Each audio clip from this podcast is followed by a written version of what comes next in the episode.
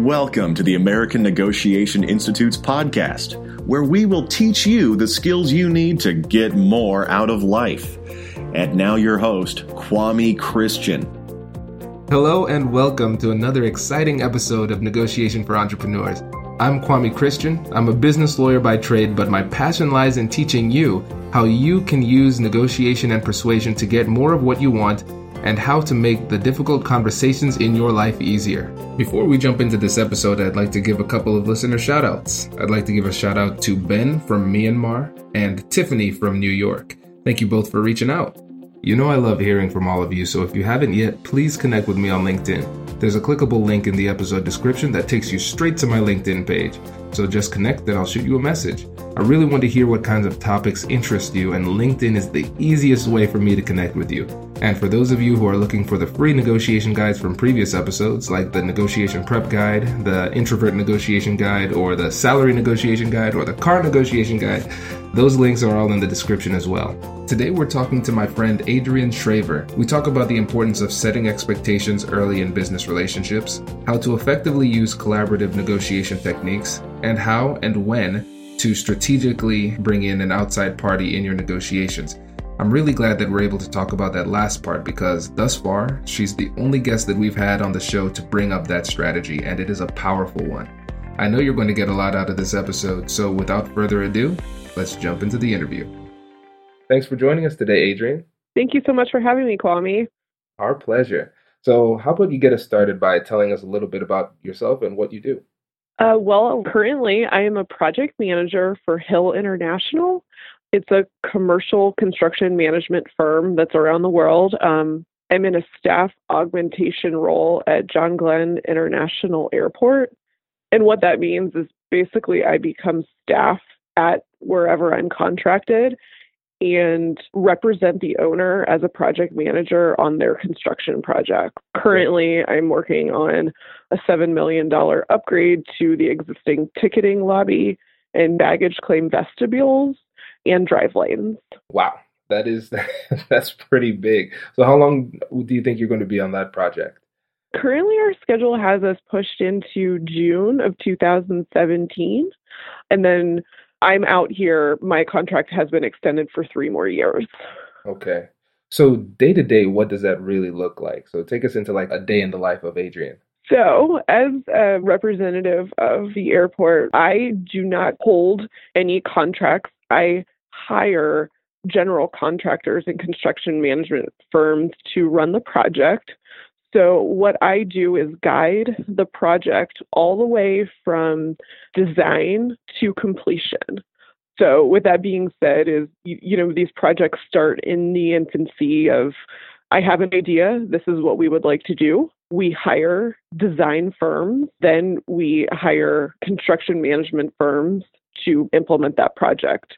We have various types of contracts here. We have CM at risk, we have straight general contracting, lump sum, so various different types of contracts for these projects. Very interesting. What I do though is basically represent all of the stakeholders at the airport and all of their interests. So, you know, we have asset management, we have the facilities department, we have planning and engineering, and each group has their own risk item.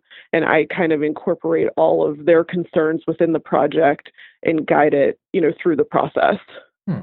So, how does negotiation play a role in what you do? Negotiation plays a pretty big role in what I do because besides just some of the low hanging fruit and easy ways to negotiate were just straight contract terms, there's a lot of little things in day to day that people don't necessarily think about. For example, when we're starting the project, we just negotiate simple scopes of work, ensuring cleanliness and you know just very simple things that are not necessarily in the contract that we can add in as we're negotiating. Hmm. So what does that look like when we're talking scopes of work? Kind of give the audience a 10,000 foot view of what we're talking about here. So, when we start a project, usually we get a general contractor on board and they have subcontractors that they have to get to complete the project.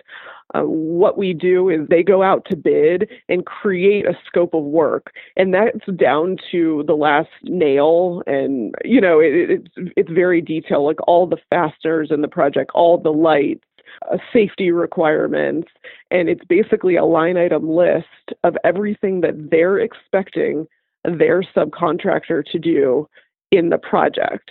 So we go into scope of work buyout sessions with these subcontractors and we ask them what they included in their bid.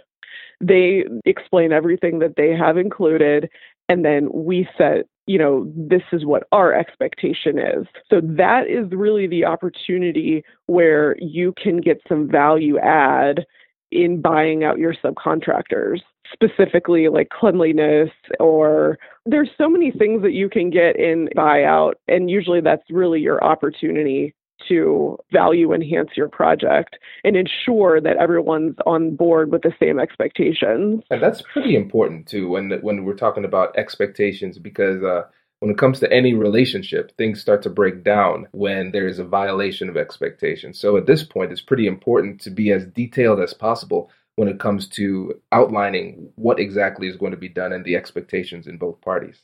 Completely. Um, for example, working at the airport, the security requirements are very stringent. So each subcontractor that works here, there's a badging policy and procedure.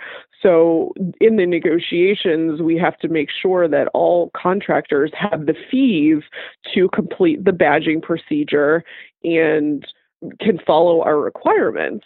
So, with that being said, there's some people that cannot work here just because of the background checks and, and things like that.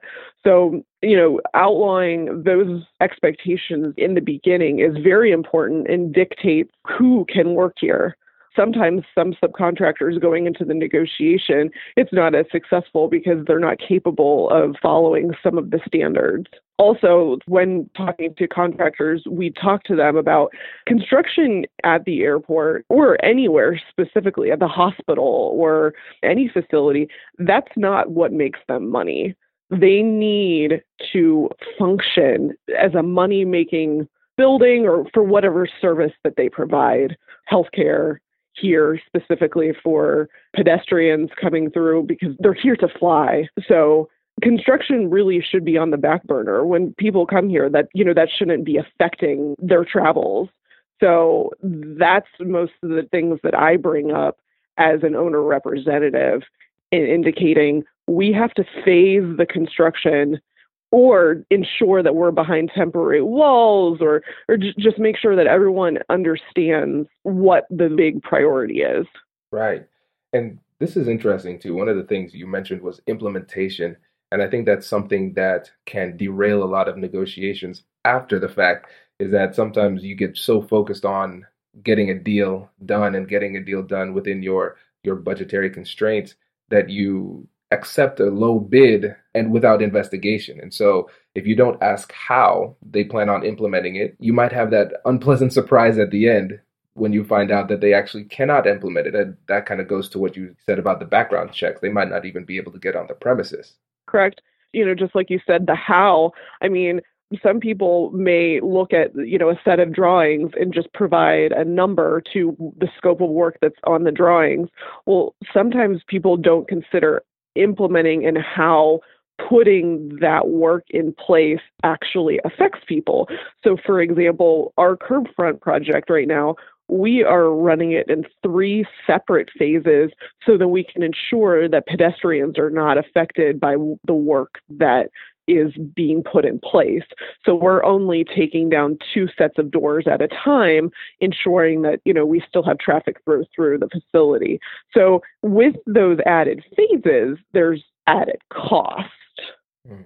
So at the first look at things, sometimes people don't understand there's some of these hidden costs in some of your expectations on what you're asking for.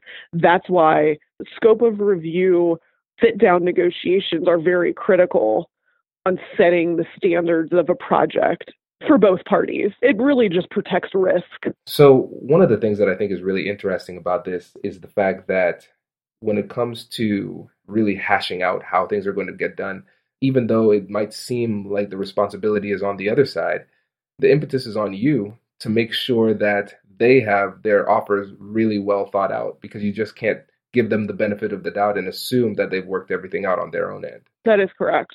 Interesting. So that's why construction has led itself to construction manager at risk. A lot of contracts are that way. What that means is we try to get contractors on board earlier in the design phase so they are actually with the owner and we're kind of hand in hand in the process through design so they understand the owner's expectations throughout how that's different from lump sum is lump sum I send out the drawings, I get bids back and I take the lowest bid.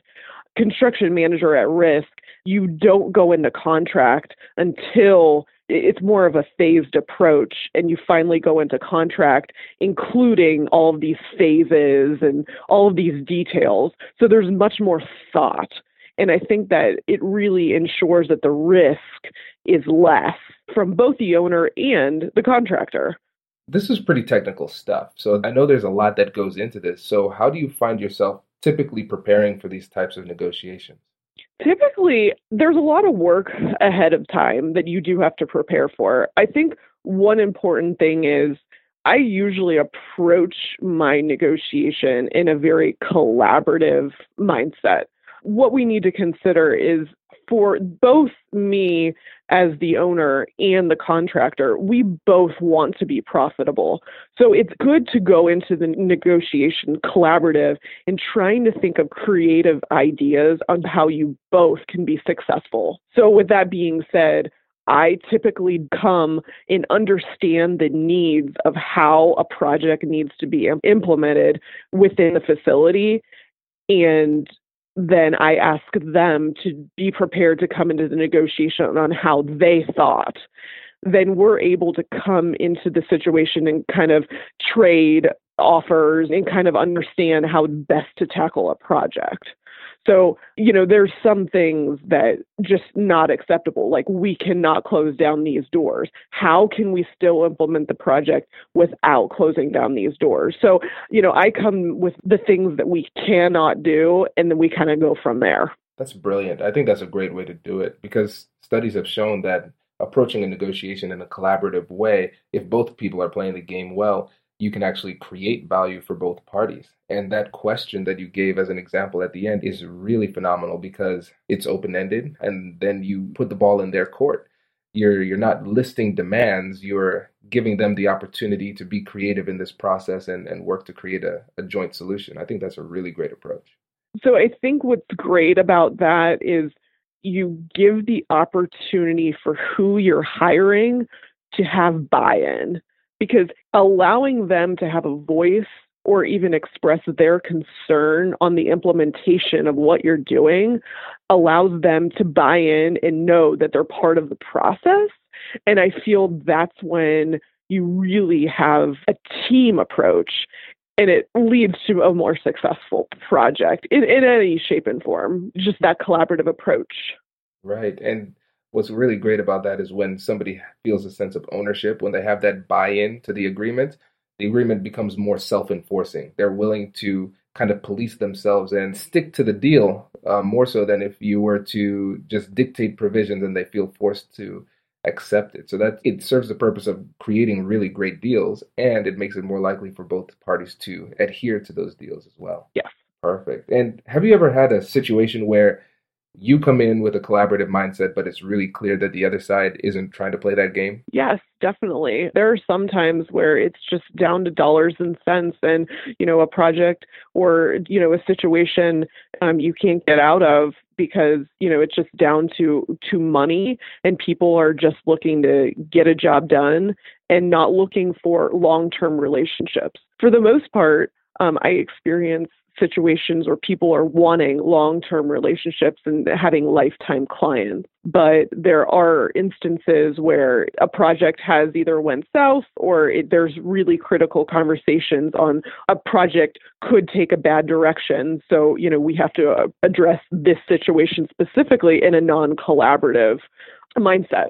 With that being said, sometimes for me, if I'm going to be the main contact throughout a project, it's helpful to have maybe a second party come in, almost like the good guy, bad guy approach, because I'm holding really the same type of stance throughout the project, and it's very positive and very impactful, and it's challenging to change that in the middle of a project and still be able to have that long term relationship. Interesting. So go a little bit deeper on that. So when you say you bring in somebody else, um, what does that look like? Are you talking like a mediator or what? Yes, it can be a mediator or it's just another representative from our company. Right now, someone from the airport that is more senior would just be in the meeting and be there as just a presence sometimes that alone uh, if you have a relationship someone for a long time it's very positive. They can maybe feel like they're going to get something out of you because you almost create a friendship. But having another party come in, they can understand the severity of some of these conversations and understand how important they are, and maybe understand it's not just maybe a friendship deal. Does that make sense? no, it does. It re- it really does. And I think you really brought up a, a really great point. And the timing of this is actually perfect. I was reading this great book called Give and Take by Adam Grant. Oh, I read that book. Yeah, it's great. Uh, it's really cool. One of the studies that he mentioned in the book was um, they had people who were couples negotiate with each other and people who were strangers negotiate with each other. And this was in an experimental setting, so they could really monitor the results. And they wanted to see who got the better deals. And what was interesting is that the people who were strangers got a better deal and there was actually more collaborative value creation with the strangers. And what they found is that the closer you are to the person that you're negotiating with, the closer you are as friends, the worse the outcome is going to be because you will concede faster in order to preserve the relationship. And you won't really push back on certain issues because you don't want to jeopardize that relationship. And so, hearing your story about how sometimes you bring in somebody more senior or a mediator, it's almost like they can view it a lot more uh, with a more objective lens because they're not as close to the other party. Completely. That's definitely the idea that I, I go for when doing that because again, you're you know you're trying to maintain this relationship throughout and it really does give a great third party mindset on it and kind of ensure that everyone is you know analyzing all the situation in detail like they should and not necessarily maybe taking advantage just because of a relationship Right. And you know what's cool? You are actually the first person who talked about the possibility of bringing in a third party neutral or, or just another person that's part of your team as somebody to negotiate on your behalf. And it's such a powerful negotiation slash persuasion strategy. And I don't think people take advantage of it as often as they can, either because they don't realize that it's an option or maybe they feel a little bit threatened by the thought that, oh, I need to bring somebody else in. I can't close this by myself. But there's no shame in that. You need to do what puts you and your company in the best strategic position possible. And I admire that you were willing to recognize that and make that decision. Thank you. Yeah. So, in your experience, in your this is the construction world, and you can correct my assumptions if I'm off here, but it seems like that's a pretty male-dominated world. Is that correct? Yes, it is. Yeah, I think there's about eight percent um, of women that are within the management. Interesting. So, how does that affect your approach to negotiation? Um, I feel like it can be a positive and a negative. A decent amount of books about confidence. Um, recently, I, I picked up the Confidence Code, and if you know what you're talking about and hold yourself in a confident way, then you are respected the way you should should be in a negotiation or, or any instance in a meeting. So I, I think overall that's probably the most important thing is just you know holding yourself in, in the way that you want to or people i guess see you in a good way. Interesting. So what does that look like for you? And i know this is probably going to be different for everybody but i think it would be helpful for the audience to see in your experience how that has maybe led to some changes in the way you carry yourself or or maybe not maybe you realize that you were performing in a confident manner already I feel, you know, just ensuring that I do my due diligence to prepare. really, because I feel like if I do all the work beforehand and kind of make sure I do, you know, a self analysis on how a negotiation or a conversation will go, then I'm much more confident entering into it. Most of the time, the lack of preparation causes, you know, some of that anxiety or not sure on, on how things are going to end. You know, I focus a lot on how my day is going to go and meeting preparation is very important and I want to make sure that I go into meetings with my deliverables so then whenever I do speak in meetings or whenever I do hold meetings that you know I, am well prepared and, and confident on how I on how I lead things. Yeah, I think that's the best way to do it. And um, one of my favorite sayings is competence breeds confidence. And so for me, I, I always take a lot of time to prepare, probably to the point of over preparation, but it helps me to feel a lot better in my negotiation. So I, I have a very more of a rigid approach to preparation just to make sure that I'm remembering things. And so for the listeners out there, remember to get the free negotiation guide at americannegotiationinstitute.com slash prep. You can get a free negotiation prep guide.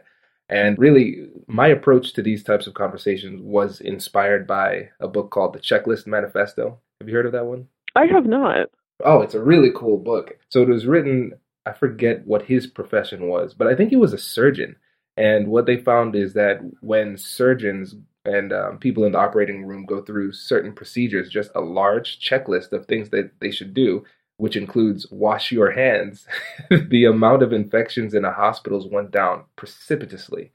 And so it's really harping on the fact that even though you're really good at what you do, you're going to forget some minor details. So taking the time to prepare systematically always leads to increased performance. And in this case, it would be not only just increase performance, but increase confidence during the performance as well. So that is my book recommendation. Checklist Manifesto. It's not, it doesn't have anything to do with negotiation or preparation uh, or persuasion, but um, I think that just as professionals, uh, we could all benefit from being more systematic in our approach to not just these conversations, but life in general. And not just that, as I feel like everyone, as they go through life, they kind of incorporate their lessons learned. So people's lessons learned kind of become part of their mental checklist and their process going into things. Like if it's happened before, it potentially may happen again. So it's worth crossing that off that you've addressed it, you know, going into something. So for construction, that definitely holds true. I mean, I think even personally, that can even hold true. So, you know, everyone incorporates their experiences in kind of in their process. Yeah, I think that's that's really smart to do too. It's funny, like the prep guide that I post on uh, the website is probably like three, four, five pages, something like that. But the one that I go through, every time I go through a negotiation and I and something different happens, I add a little thing to it. So mine is probably like eight, ten pages that I go go through every time. Because I'm just afraid I'm like I'm not going to make that mistake again. but it, I mean that's how we get better. Exactly. So in your experience, have there been times when you've experienced conflict, like these difficult conversations? Oh, definitely. I mean, there's many instances where, you know, a project can start to go down a wrong path where you have to have critical conversations and, you know, address things either through financial concerns or just scheduling. And as, you know, a leader of a project, you are listening to all the people that you're hiring and their concerns. So some conversations can be extremely challenging. And I think the ways that it's most successful for me is knowing that we've set up expectations in the beginning and relying on those. Not having those expectations set in the beginning can really lead things astray. And then, you know, if you pop something in the middle, you really don't have too much to stand on during your critical conversations. That's such a huge point because you have to set that essentially what you're saying is setting the foundation for the relationship early as you should. like when you're talking about the the scope of work or having the initial conversation or negotiation, you're setting those expectations. So when there's a violation, you can go back and hopefully you have it in writing and it, it makes these conversations easier to have because you know you have a firm foundation upon which to build your arguments or your points. Definitely. That's honestly how I found most of my success is ensuring that you know the foundation is strong. Um, unfortunately, if you know if a project doesn't have a great start, I will have to say that throughout the project, it is a very large struggle to try to build that in the middle. You know, it still can be done, but sometimes it takes someone to budge financially or with schedule or just with something, and you really don't get that much value add if you start that in the beginning. Right. And would this be one of those times that you would consider bringing in somebody else? Definitely definitely. I mean, I don't think in all instances it's required. I think, you know, sometimes it's, I'm capable and confident in holding a conversation, you know, just specifically with a party.